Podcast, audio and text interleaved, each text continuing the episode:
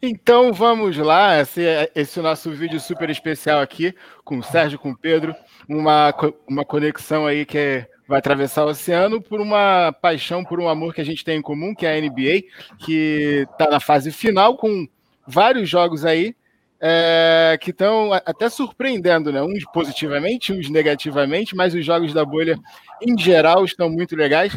Vou dar um tempinho para vocês se apresentarem, que aí a gente já fica íntimo e a gente começa as análises dos últimos quatro jogos. Vamos embora? Fala comigo, Sérgio. Quem é você na fila do pão?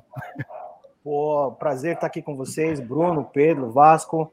Eu sou analista de NBA aí do Playmaker, torcedor e fã dos Rockets, e vamos bater um papo aqui com os nossos amigos lá do outro lado do oceano, que fazem um belo trabalho lá com o projeto NBA Portugal para a gente analisar o andamento das séries e, e projetar o que vem por aí para o torcedor e fanático da NBA.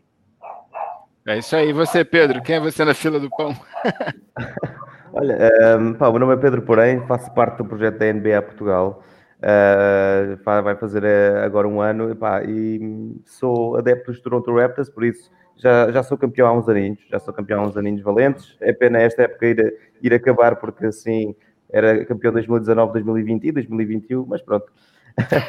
mas vamos, vamos por aí uh, epá, e, e, vamos agora conversar um bocadinho sobre uh, a bolha, o que é que está a acontecer, a desilusão, a surpresa, vamos ver. Boa. O Raptors a gente vai falar já já que salvou uma série no, no, eu ia falar no último segundo, mas não, foi no último 0.5 de segundo, né? É, é verdade. Não, não imagina.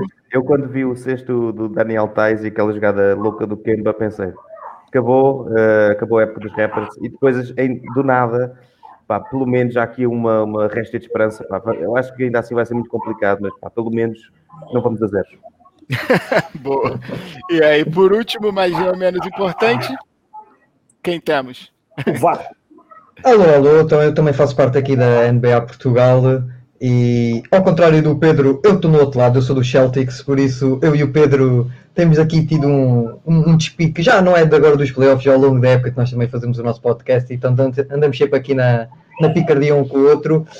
E, e sim, vamos, nós vamos falar então dessa, desse jogo entre os Celtics e, o, e os Raptors, mas sinceramente, eu, como adepto dos Celtics, não estou ainda muito preocupado por ter perdido aquele jogo. Muito bom. Meu nome é Bruno Rosa, eu sou colunista e cuido também das redes sociais da Playmaker, também sou comentarista esportivo. Então vamos começar logo com essa série que logo se já tem um torcedor do Raptors de um lado e um torcedor do Celtics do outro. Vamos, vamos falar dessa série que o Celtics lidera por 2 a 1 dava tudo que ia ganhar o, jogo 3, encaminhando para uma varrida, mas aí com 0.5, uma jogada surreal uma cesta aí do Raptors no finalzinho, num passe sensacional do Kyle Lowry. E vamos então começar com o torcedor do Raptors, Pedro. O que você achou primeiro do jogo e depois da última jogada do último jogo? Olha, eh, sinceramente, eh, achei que o jogo 2, o jogo antes a este, o jogo 2 do, dos Raptors, eh, gostei mais de os ver e acho, acho que mereciam ter vencido mais o jogo 2 do que propriamente este jogo 3. Uh, tendo em conta que vão para o último período nesse jogo a vencer por 8 pontos, o Marcos Smart, uh, o Steph Curry rejuvenesce no Marcos Smart e, e desata a disparar triplos tudo que é lá no, no, quarto período. E acho sinceramente que estes dois, dois, três minutos desvirtuaram muito o que aconteceu, embora eu achasse que uh, os Boston, lá está, em 5, 6 jogos apenas tinham perdido um contra os Raptors, por isso claramente existe aqui um domínio uh, e um matchup muito favorável aos Boston. Uh, ainda assim, pá, eu acredito muito no meu Nick Nurse, na, na equipa técnica dos Toronto, na equipa.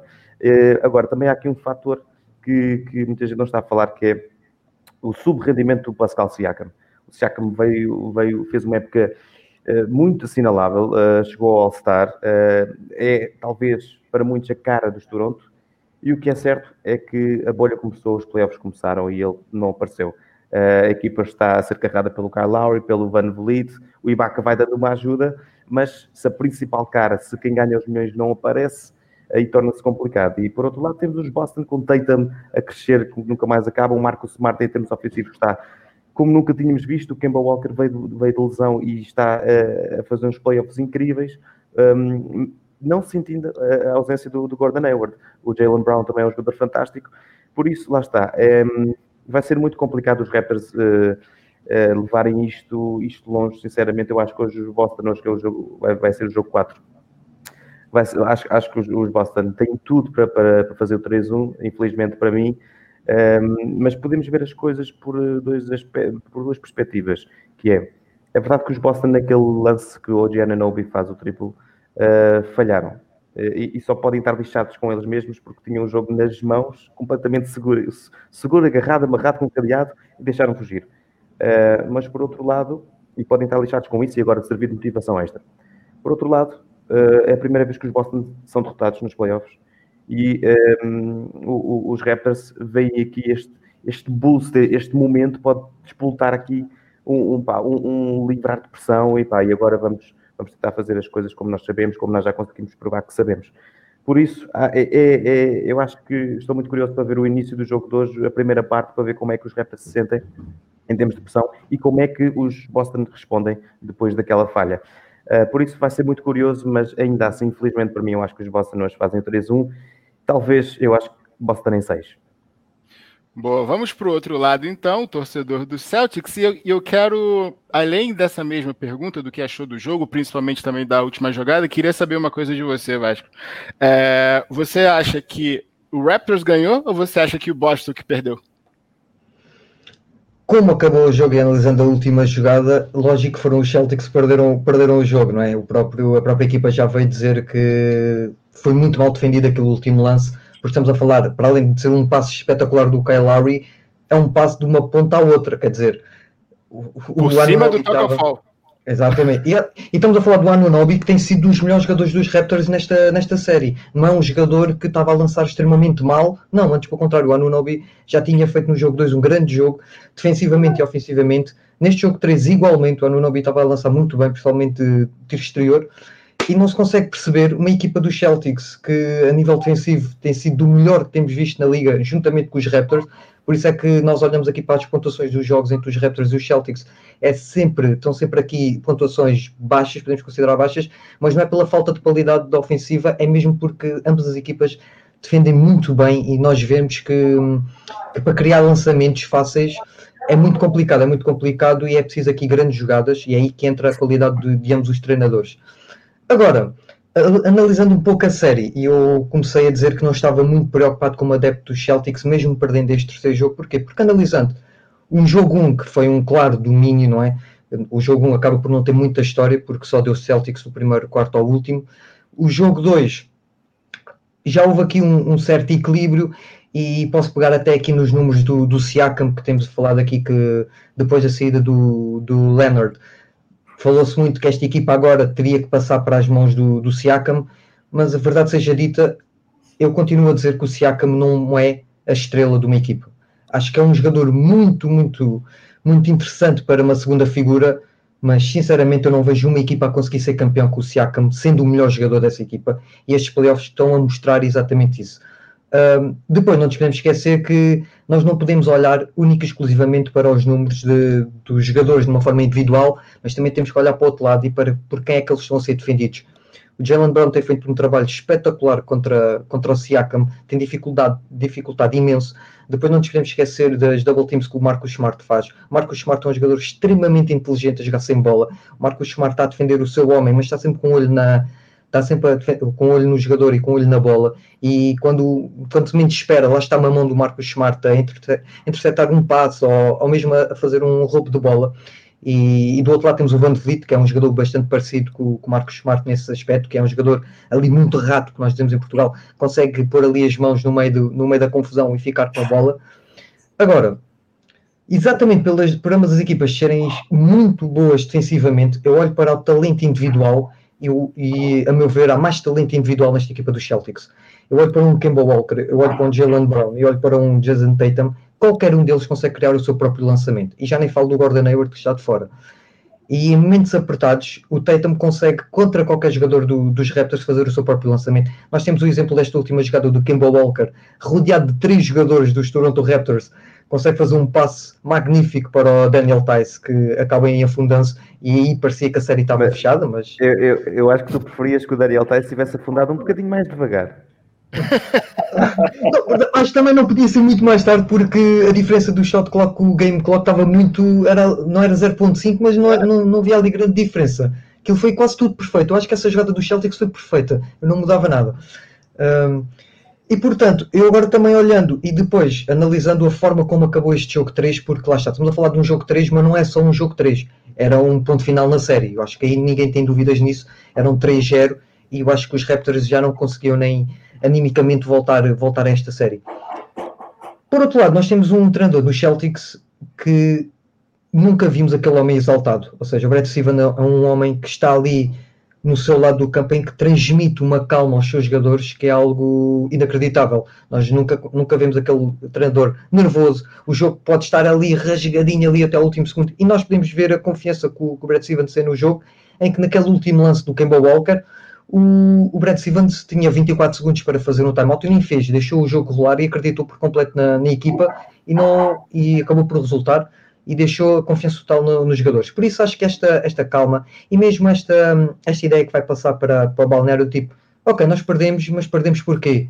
Foi preciso fazerem este lançamento nos últimos segundos para nos derrotarem. Por isso nós continuamos com o nosso jogo, continuamos com a defender como estamos a defender, a pressão continua do lado deles e tiveram a sorte de cair um triplo, tudo bem, mas não vai, não vai cair um triplo a 0.2 segundos de fim todos os jogos. Da mesma forma que o Marcos Smart também não vai lançar 5 triplos no último, na última quadra, mas a verdade é que o Marcos Smart tem uma média de pontos ali quase nos 16, 17 pontos por jogo contra, contra os Raptors. Por isso, também não é assim de estranhar que, que o Marcos Smart consiga ali os seus double digits no, na pontuação. Por isso, concluindo, eu acredito que se os, se os Celtics ganham hoje, e acredito que vão ganhar, uh, a série pode muito bem acabar em 5. Boa. Ô, Sérgio, duas perguntas para você para a gente fechar esse jogo. A primeira é exatamente essa: quem leva o jogo de hoje? E a segunda é um ponto que foi levantado agora. O Siakam ficou provado que ele não pode ser o Batman, ele é o Robin em todos os times, ele é, a, ele é sempre a segunda figura. Ficou provado isso ou você ainda acha que ele pode ser a estrela principal de um time para liderar aquele time ao campeonato? É, tá sendo o batismo dele, né? O batismo de fogo, né? Como o Pedro bem colocou, ele não apareceu aí na bolha da NBA ainda, ele tá jogando muito mal. Ele era um dos fatores que, que propiciaram uh, o Toronto manter o, o, alto nível de jogo que ele manteve durante toda a temporada e que fez do Nick Nurse o, o técnico do ano. Uh, eu acho que talvez as, a pouca chance que o Toronto tem é, passa por uma performance melhor do Siaka. Embora eu não acredite, eu acho que o Boston é, vai ganhar esse jogo. Se, se alguma pouca esperança que o time do Canadá tem, passa por o jogo do Siakam aparecer na, na partida de hoje para dar um pouco de, de equilíbrio para uma série que é, acho que nem o mais otimista e ufanista torcedor do Celtics é, imaginaria que ia ter essa facilidade que está tendo, né? É, ainda mais com o, o, Stevens tendo que reorganizar taticamente a equipe, como o Vasco bem colocou com a saída do Hayward. Mas o que o Jalen Brown tá jogando é impressionante. Ele, ele e o Jason Tatum têm feito uma, uma série quase que impecável. E no último jogo veio o Marcos Smart, guardou cinco de três lá e não tem. Sabe, é como o Vasco colocou, tem mais talento do outro lado para fazer a diferença. É, Nurse é um belo técnico, ele fez ajustes importantes para poder é, melhorar a competitividade do time, tanto no jogo 2 quanto nesse jogo 3, mas estava com a bola perdida novamente. Né? Então eu acredito que, que, que, Boston leva essa série, ganha hoje 3 a 1 e encaminha para fechar em 5. E eu acho que o Siakam precisa, é, precisa mesmo de um, de um Batman. Ele não, não é o Robin. Agora, essa equipe não tem o Batman. Eu não vejo o Kyle Lowry como sendo o Batman, o, o Gasol não é o, o Batman, então. O Batman é... dos Toronto é o Nick Nurse. É o Nick Nurse, e ele não, não, arremessa a bola. Então, é, na hora H, ele precisa que alguém o faça. Então, pode ser que com uma, é, com uma eliminação precoce, além da, da final do leste, o, o time do Raptors tenha que repensar aí a o seu roster para o ano que vem para poder. Giannis, é o Giannis. buscar um franchise player. Nós vamos chegar na polêmica do Giannis já já, mas é... o...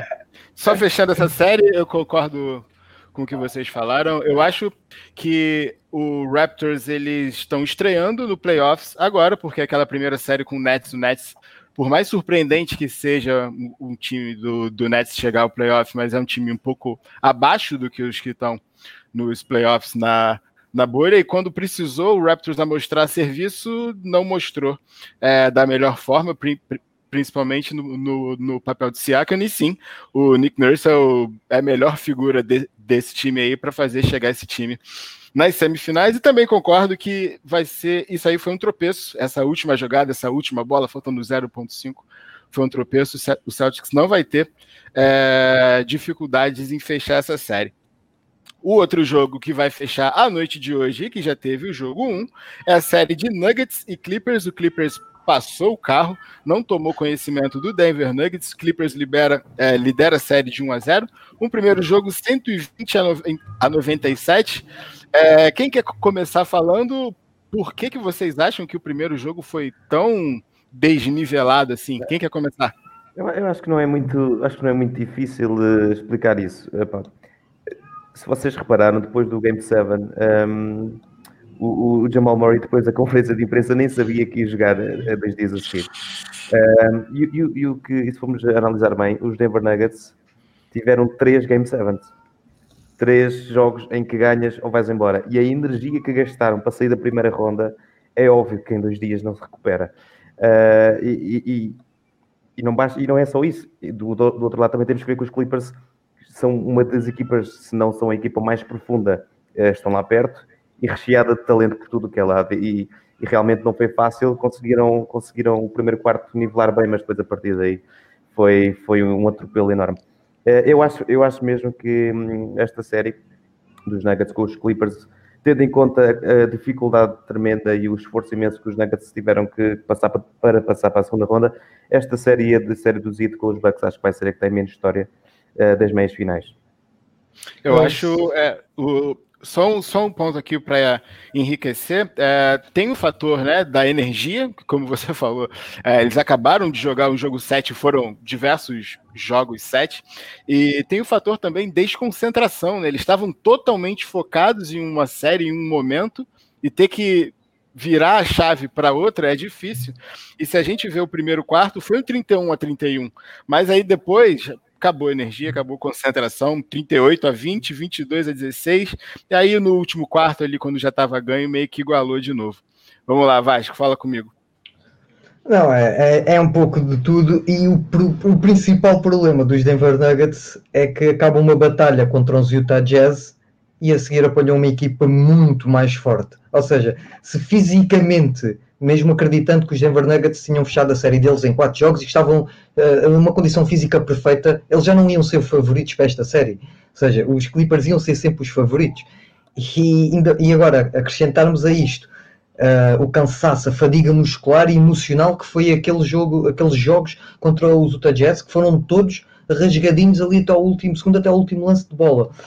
E depois apanham com os Clippers, em que, apesar de terem começado ali, o Paul George começou ali um bocadinho mal, principalmente contra os Mavericks, mas agora nos últimos jogos já estamos a ver um Paul George mais, mais Paul George e, e os Clippers. Eu sinceramente não vejo esta série ter mais do que 5 jogos e, e não fico minimamente admirado se esta série acaba em 4 jogos, porque os, os Nuggets estão completamente de rastos e os, e os Clippers não vão ter muita dificuldade, até porque defensivamente são uma equipa muito, muito, muito, muito forte e nós vimos como conseguiram parar o Jokic e o Jamal Murray e é lógico que fazer 50 pontos aos Utah Jazz não é a mesma coisa que fazer 50 pontos a, a uma, equipa desta dos Clippers. E por, por outro lado, os Denver Nuggets antes, entre aspas, apenas tinham que, que, que, se, que se preocupar em anular o Donovan Mitchell. Exatamente.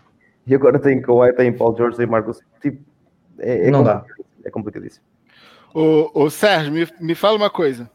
O Marcos Morris vai precisar pisar no pé do Jamal Murray, não?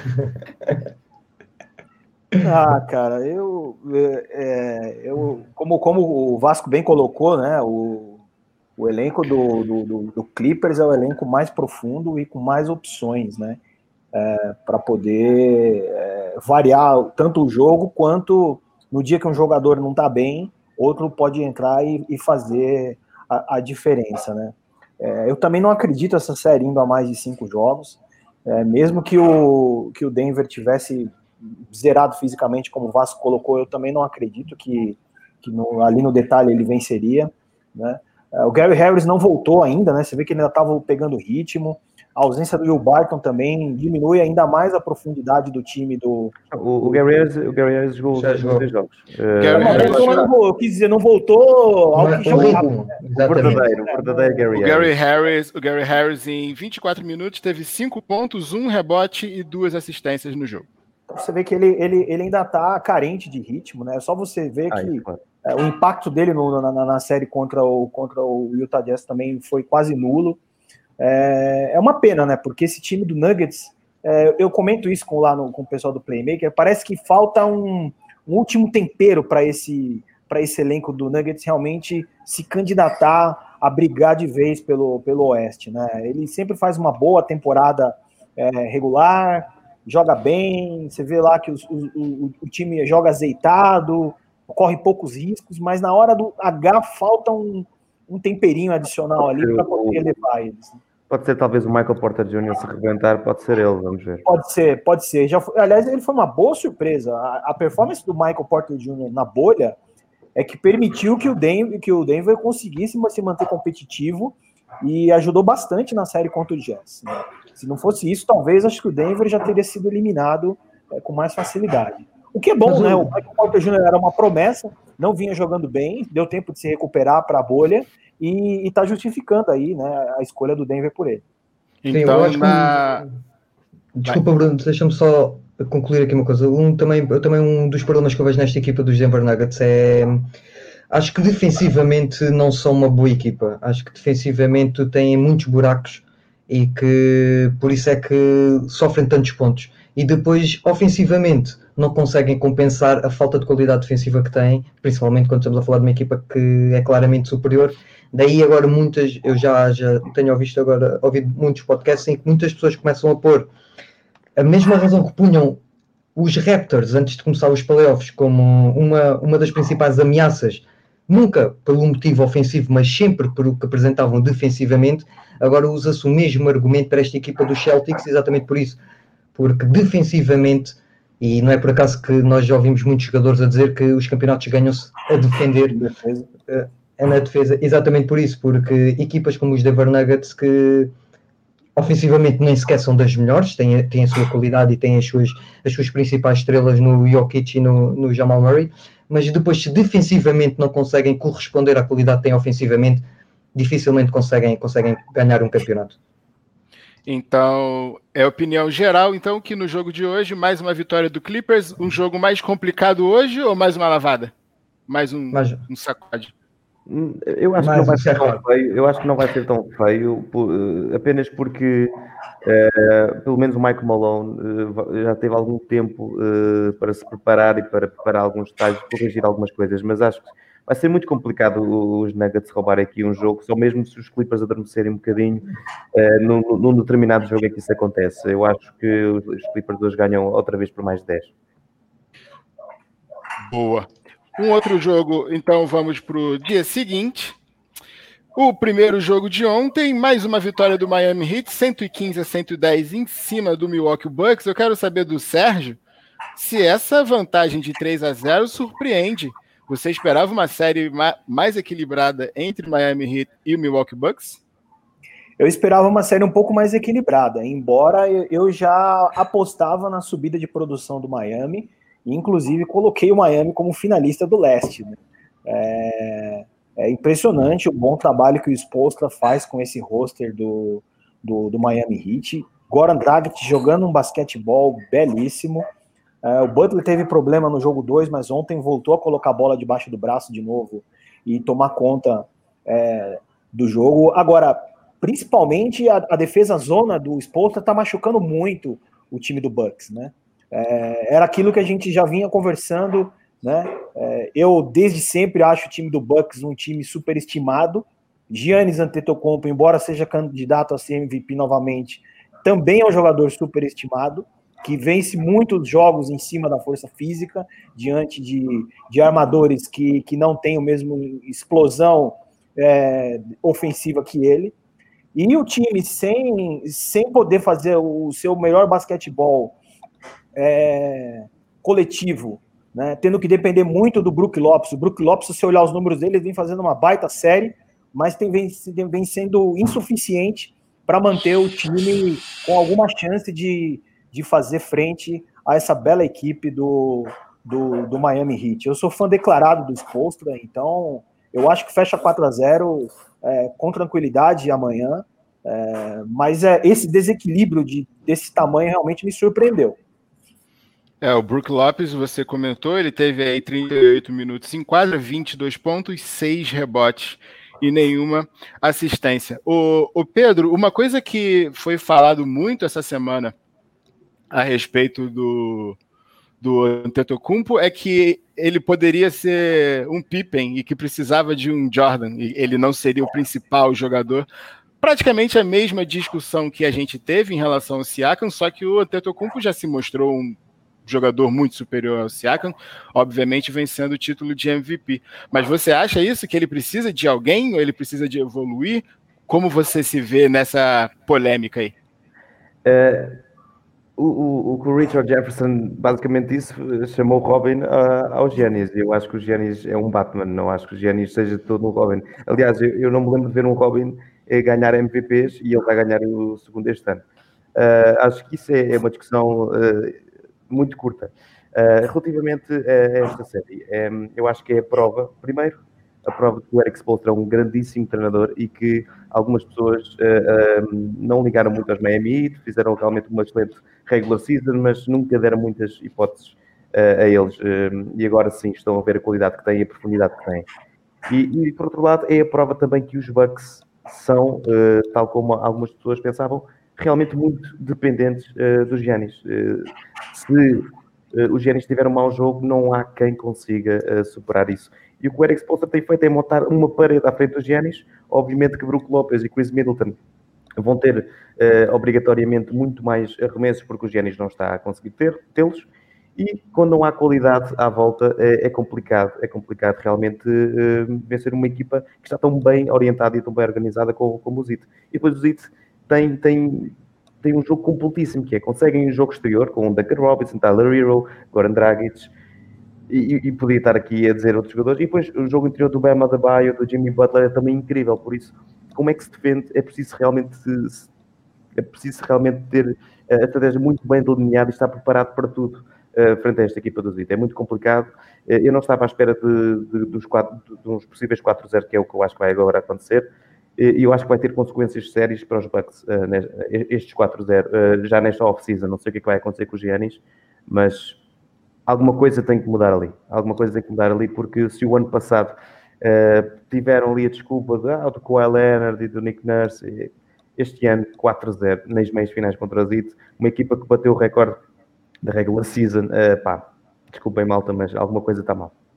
Boa. O, o Vasco, o, o Sérgio falou que ele achava o Yannis é, superestimado. E eu quero fazer uma pergunta inversa para você. Você acha que o Jimmy Butler é subestimado? Acha que ele merecia mais crédito do que ele tem? Não, eu acho que o Jimmy Butler sempre foi. Acho que nunca se pôs em causa a qualidade do Jimmy Butler. E nós, no, o Pedro sabe, nós no nosso podcast só falamos várias vezes. E eu sempre disse que o Jimmy Butler é o jogador é o exemplo perfeito do que é ter um closer na equipa. Ou seja, há uma diferença abismal. O Jimmy Butler pode estar três, os três primeiros quartos afastado do jogo, mas nós sabemos que no quarto quarto é quando ele vai brilhar, é quando a bola vai estar. Eu acho que neste último jogo ele faz 17 pontos no último quarto. Isto é o Jimmy Butler, mas não é o Jimmy Butler de agora. Ele sempre foi assim. E por isso é que dizem que, e nós na altura que falámos dos 76ers, dissemos como é que é possível apesar de nós não sabermos ao certo o que é que aconteceu ali, se havia a possibilidade de, de haver outra, outro tipo de conversa com o Jimmy Butler, mas a equipa do 76 na altura e continuam sem ter um closer. E este Jimmy Butler era, era o essencial para aquela equipa dos 76ers poderem ter algum tipo de sucesso. E ele está a mostrar que realmente, nos momentos decisivos, a bola está na mão dele e ele que nem sequer é um grande lançador de três pontos, está a fazer os seus triplos, está a fazer um, jogadas, a, a, fazer penetrações incríveis ao sexto, a tirar faltas e depois defensivamente é um jogador extremamente inteligente.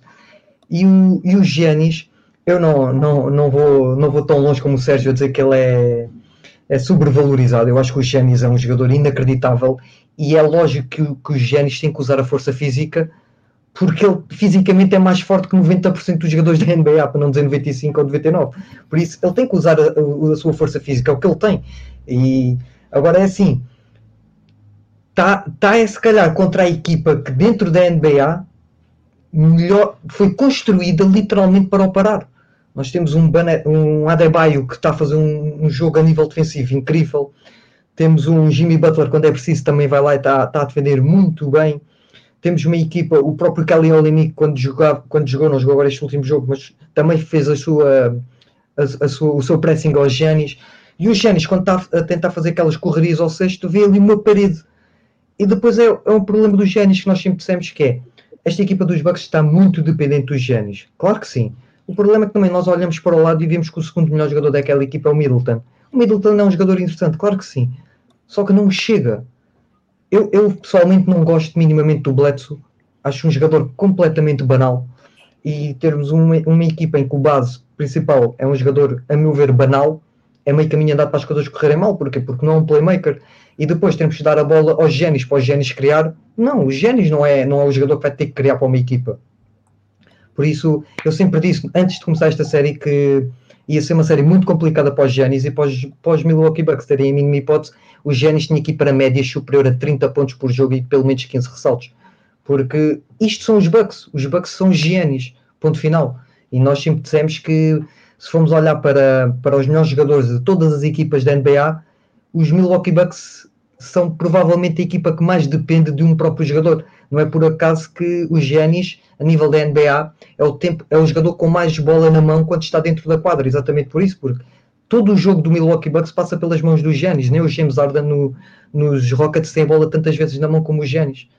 E os Giannis ainda tem muitas debilidades no que, no que significa ser um playmaker. Ainda tem algumas dificuldades em perceber quando é que tem que largar a bola porque lá está, um jogador muito grande, quando começa a driblar, jogadores mais baixos e mais rápidos têm alguma facilidade em, em conseguir tirar a bola.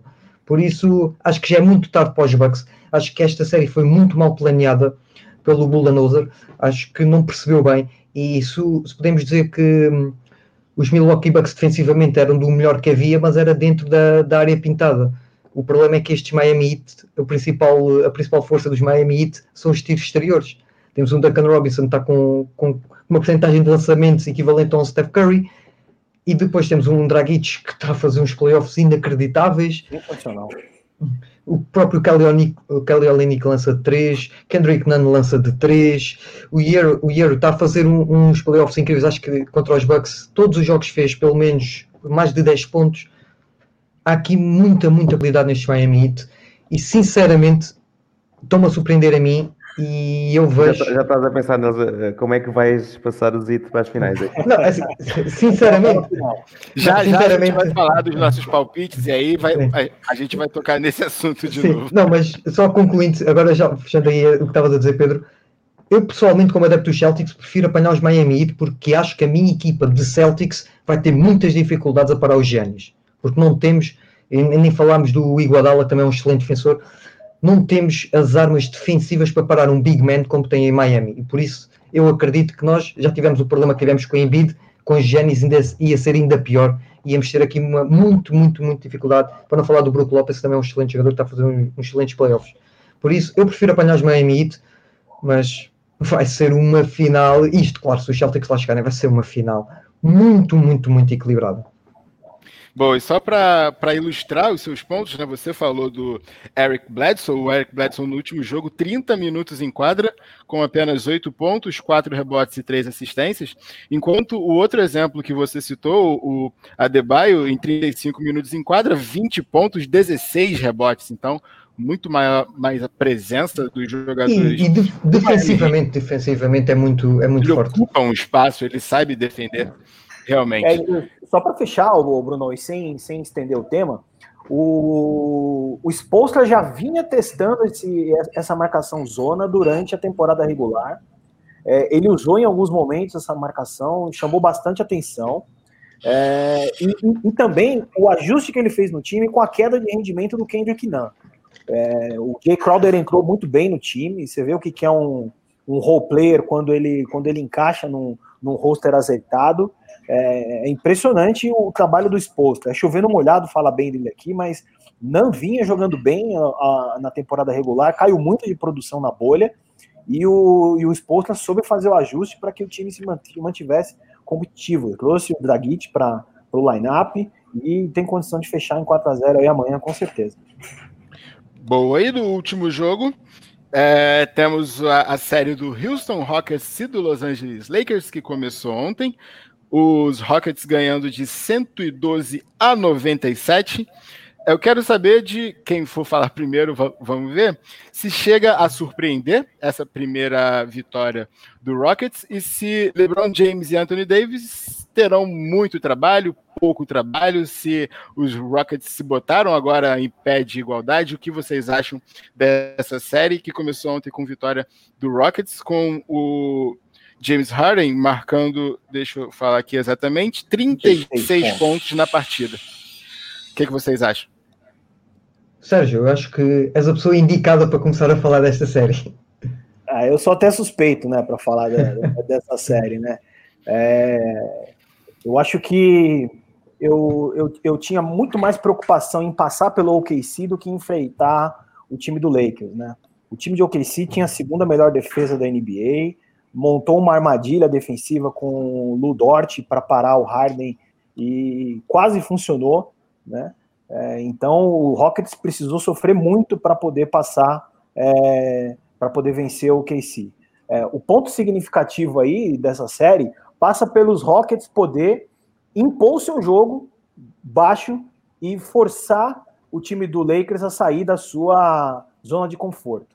É, o Mike D'Antoni conseguiu fazer isso ontem.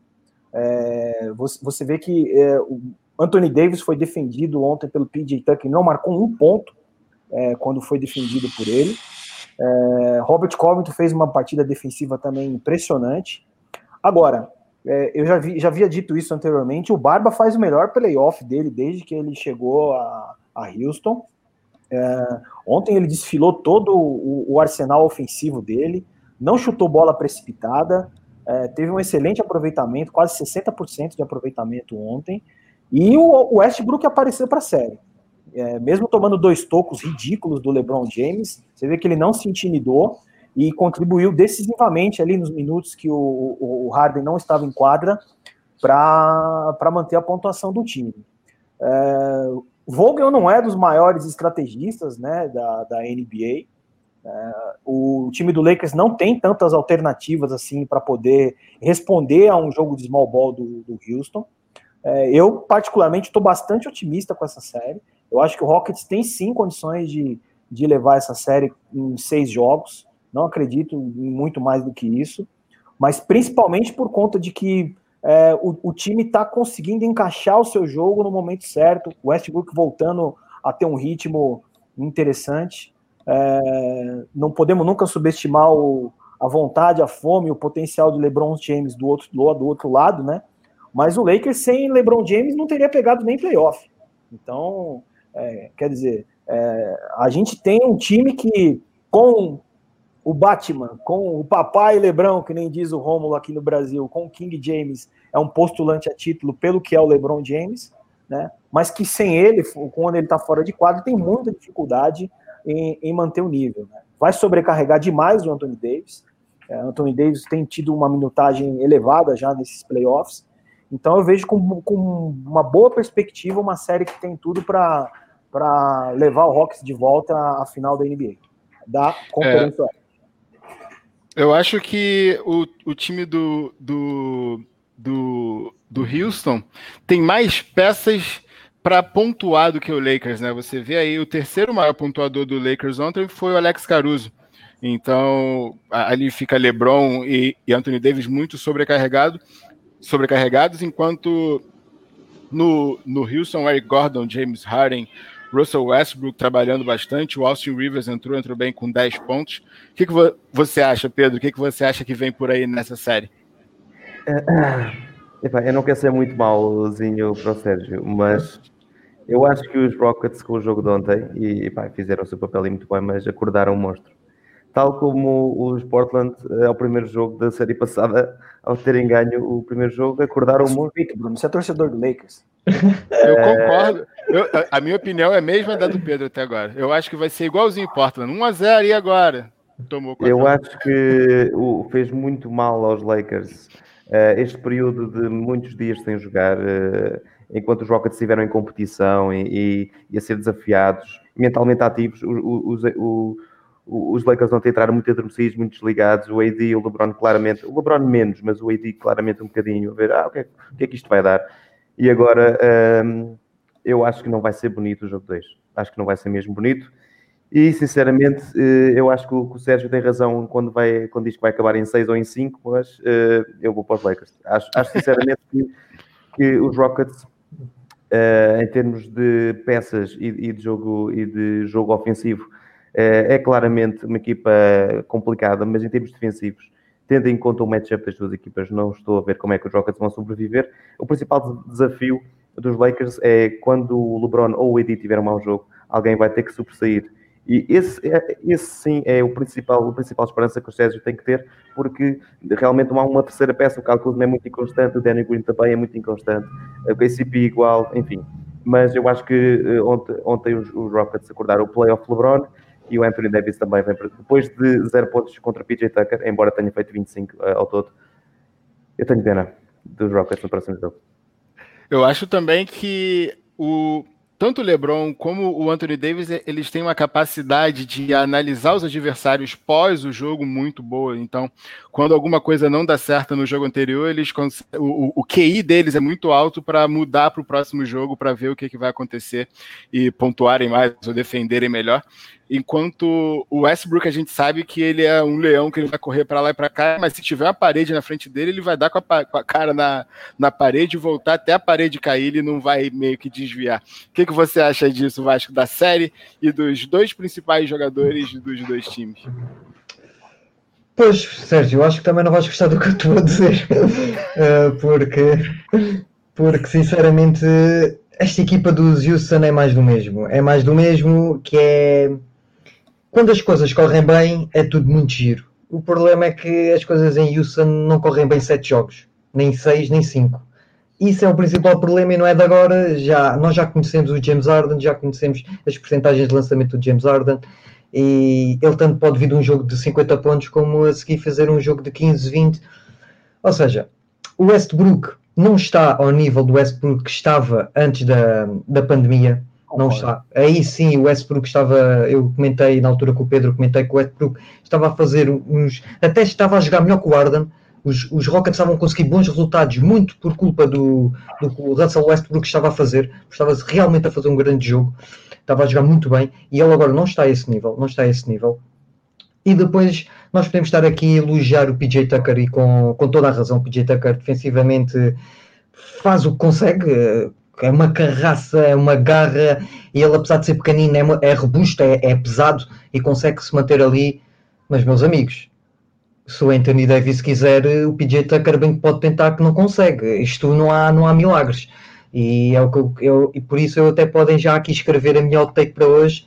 O Anthony Davis no próximo jogo vai fazer mais de 40 pontos, mas é, é, é clarinho porque isto é tudo muito giro e podemos estar aqui a dizer que o, que o Anthony Davis não, não pontuou nenhum, nenhum ponto com o PJ Tucker, mas é de mérito do Anthony Davis, porque é uma diferença abismal de, de, tamanho e de força, não há aqui muito a fazer.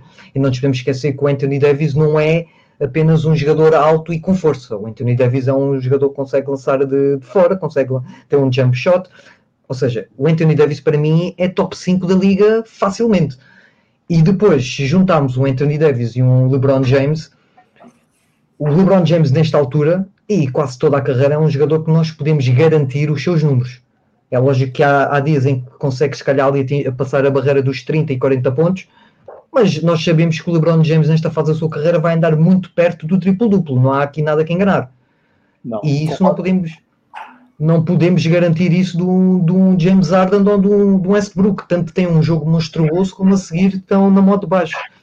E em relação ao, ao, aos problemas que vocês levantaram de que esta equipa dos Lakers realmente tem aqui duas super estrelas e que depois o restante plantel é bastante mais limitado, acho que aí não há, não há dúvida absolutamente nenhuma, né? nós temos dois jogadores que são top 5 da liga e depois temos jogadores que apesar de ter ali duas ou três peças interessantes, são depois jogadores que em que está tudo dependente de LeBron James e Anthony Davis, mas esta equipa dos Lakers foi montada desta maneira. Agora é lógico que faz falta ali um Avery Bradley, principalmente a nível defensivo, é um jogador extremamente interessante, que agora não existe. Mas esta equipa dos Lakers é, contra estes Rockets ainda não se vai sentir esta falta, esta falta de profundidade e esta falta de, de qualidade, se quisermos assim chamar, do, dos role players deles. A conversa será outra contra uns Clippers, porque aí sim, aí vai ser um grande problema haver só aqui duas super estrelas e depois os restantes jogadores estarem, estarem um nível abaixo. Mas falando agora neste jogo, concluindo, dificilmente os Rockets, eu dou seis jogos, acredito que os Rockets consigam ainda conseguir mais uma vitória, mas 4-2 para, para os Lakers. Boa. A gente já falou mais ou menos do, do que, que a gente acha que vai acontecer nos próximos jogos, né? Que seria o nosso próximo tópico. Então vamos fazer uma coisa diferente. Vamos fazer tipo aposta. Então, por exemplo, eu vou falar o jogo, é, Raptors e Celtics. Vocês vão me falar quem vocês acham que vai ganhar e mais ou menos de quanto vocês acham que vão ganhar. Então, por exemplo, Raptors e Celtics. Ah, eu acho que Raptors ganha mais de 10 pontos. E eu vou anotar todo o, o palpite de todo mundo e vou postar lá nos stories da Playmaker. Combinado? Combinado. Então vamos lá, vamos começar do primeiro. É, Raptors e Celtics é o jogo. Pedro, quem ganha e de quanto? Eu acho que hoje, infelizmente, para os meus Toronto, os Boston vão ganhar por 6, 7 pontos. Celtics, 7 pontos. Vasco, quanto? Quem, quem, quem ganha e quanto? Celtics, 8 pontos. Celtics, 8 pontos. E Sérgio? Celtics, mais de 10. Aí, ó, Sérgio, né? Olha, também... então, Celtics, mais de 10. Eu, como essa série para mim, enfim, eu sou Lakers, eu quero que o Celtics perca, eu vou, vou, vou me aproveitar do argumento que o Raptors pegou o momento da série e agora vai acertar a casa, eu vou botar Raptors ganhando de dois pontos, bolinha no final de novo, só para dar um, uma, um, drama nessa série 2 a 2 Vamos lá. Nuggets e Clippers. Pedro. Clippers por, por 15. Clippers por 15. Vasco. Clippers por 9. Sérgio. Clippers por 5. Clippers por 5. Esse aí, gente, esse aí eu vou com vocês. Eu vou em Clippers e eu vou botar Vai, Clippers por 10. Não, não vou mudar também, não. Isso aí, é, ia ser muita ousadia da minha parte. Eu tô, eu tô muito concordando. Clippers por 10, temos uma unanimidade. Agora esse jogo vai ser legal. Rockets e Lakers. Pedro? Lakers por mais de 20. Lakers por mais de 20 pontos. Vasco. Isso está se tornando pessoal. Isso só pode ser, cara. Não tem outra explicação. Uh, Lakers 10. Lakers 10 pontos. Sérgio? Rockets mais de 5. Eu vou com ah, isso aí não é pessoal, não, entendi. Eu vou com o Lakers com é mais de 10 também. É uma, é uma eu acho que técnica, met... é palpite, metade do quarto quarto, Westbrook e Harden vão estar sentados porque não, não adianta mais. E só vai ser 10 porque é aqueles pontos no final que não servem para nada. É. É... Bucks e Miami, Pedro?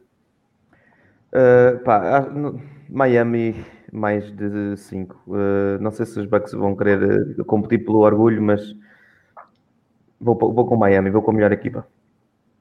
Boa, Vasco. Eu aqui eu vou, vou contrariar a barridela e vou, vou Bucks mais de 5. Boa. Sérgio? Hit mais de 5. Miami mais de 5. E eu também vou, vou dar uma chance pro, para o Yannis fazer alguma coisa nessa série. Vou apostar no Bucks.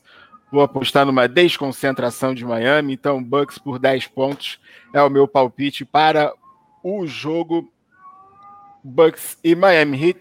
E para a gente finalizar o nosso bate-papo, a gente já falou das séries, já falou o que espera. É, obviamente, a gente está numa conexão Brasil-Portugal aqui, devem ter algumas curiosidades. É, em Portugal, quando vocês acompanham a NBA, primeiro de tudo, eu pensei em horário. Qual o horário dos, dos, dos jogos da NBA? É, eu posso responder por mim. É, eu hoje fui dormir às 5 da manhã.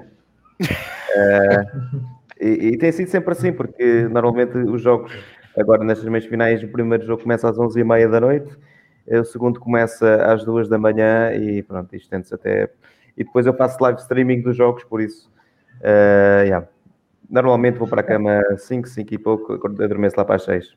E, não, e nós não, aqui não nos podemos queixar porque desde que começou a situação da bolha nós começámos a ter jogos a partir das 6 e meia da tarde, que isto para nós é completamente uma prenda que nós não estávamos à espera, porque aqui raramente temos jogos antes da meia-noite, 11 e meia, mesmo da fase regular. Nós estamos, na nossa conferência, nós temos mais sorte que começam mais cedo, mas, por exemplo, aqui os torcedores dos Lakers raramente apanham um jogo antes das duas e meia, uma e meia, dificilmente apanham um jogo. Muito dificilmente, muito Sim. dificilmente. É, foi uma coisa que eu começam... aqui quando o LeBron chegou no Lakers, o Lakers estava naquela fase horrível, né? E eu assinei o NBA League Pass, eu falei, agora vou ver todos os jogos do Lakers e todos começavam meia-noite e meia. Eu nunca conseguia ver, eu paguei à toa. É, outra coisa que eu quero saber também, e aí eu vou começar com o Sérgio, depois eu vou para Pedro e para Vasco. Isso tem a ver com o horário também. Sérgio, o que, que você come quando você está vendo o jogo? Cara, não como nada, cara. Meu, nada. Olha, é, é impressionante, porque é, eu fico muito tenso assistindo jogos, né?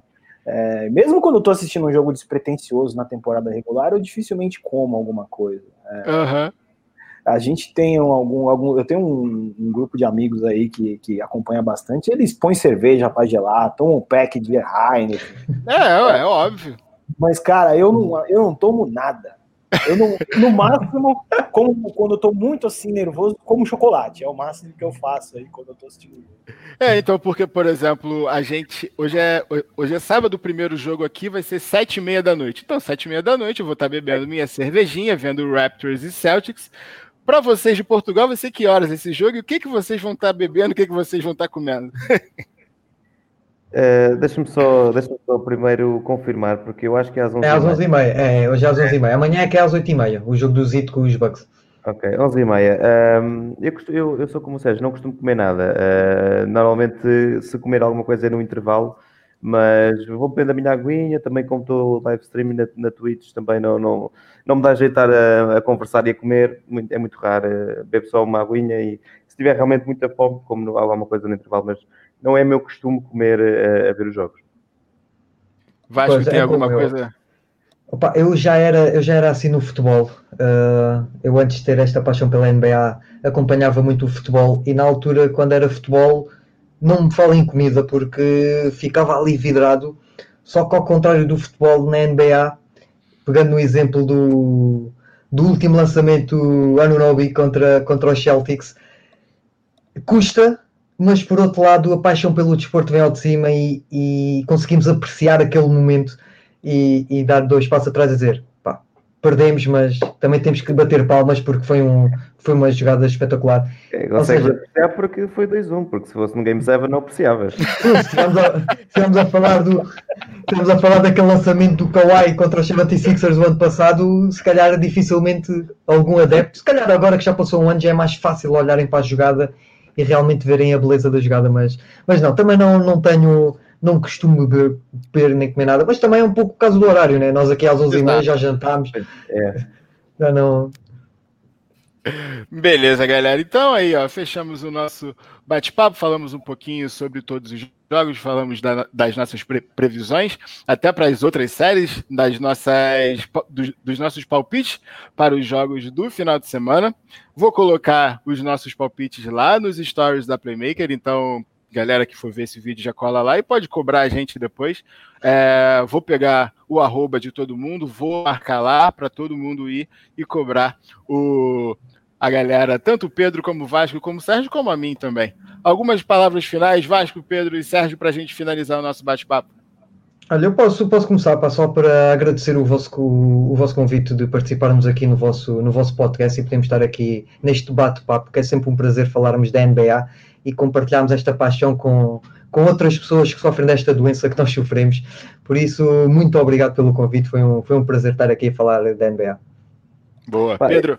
Eu faço minhas as palavras do Vasco, muito obrigado pelo convite. Felizmente, durante a, a quarentena barra pandemia, eh, conhecemos, eh, por causa de um projeto da NBA Portugal, muita gente do Brasil e muita gente boa e fixe e para conversar e pá, fico sempre contente de atravessar o oceano para conversar eh, sobre a NBA, que, que, é a paixão que nos une a todos aqui. Por isso, muito obrigado. Sempre que quiserem, apitem que, que a gente está cá. Sérgio. Agradecer aí a participação do, dos amigos aí do projeto da NBA Portugal, Pedro, Vasco. O pessoal faz um trabalho bem bacana lá também, bastante apaixonados e, e eu acho que a gente precisa é, estimular e incentivar cada vez mais a discussão desse esporte é, em alto nível para que a gente possa disseminar o interesse, buscar novos fãs para para a NBA, que de tabela também a gente vai buscar fãs para o basquete e o basquete aqui no Brasil voltar a ter alguma relevância também no cenário é, mundial. Obrigado ao pessoal aí pelo, pela participação e vamos ver se a gente vai sorrir ou vai chorar no final dessa temporada. Boa, galera. Eu agradeço a participação de todos vocês e todos vocês que estão ou ouvindo ou assistindo. Uh, bom dia, boa tarde, boa noite. Acompanhem a NBA e quem sabe a gente não, não, não volta também para falar um pouquinho mais das fases seguintes, das próximas séries e fazer essa resenha porque, como o Vasco falou, é muito legal a gente fica aqui trocando ideia sobre basquete, ficar conversando sobre algo que a gente ama. Então, foi um prazer estar aqui com vocês, um prazer estar aqui moderando o nosso bate-papo e até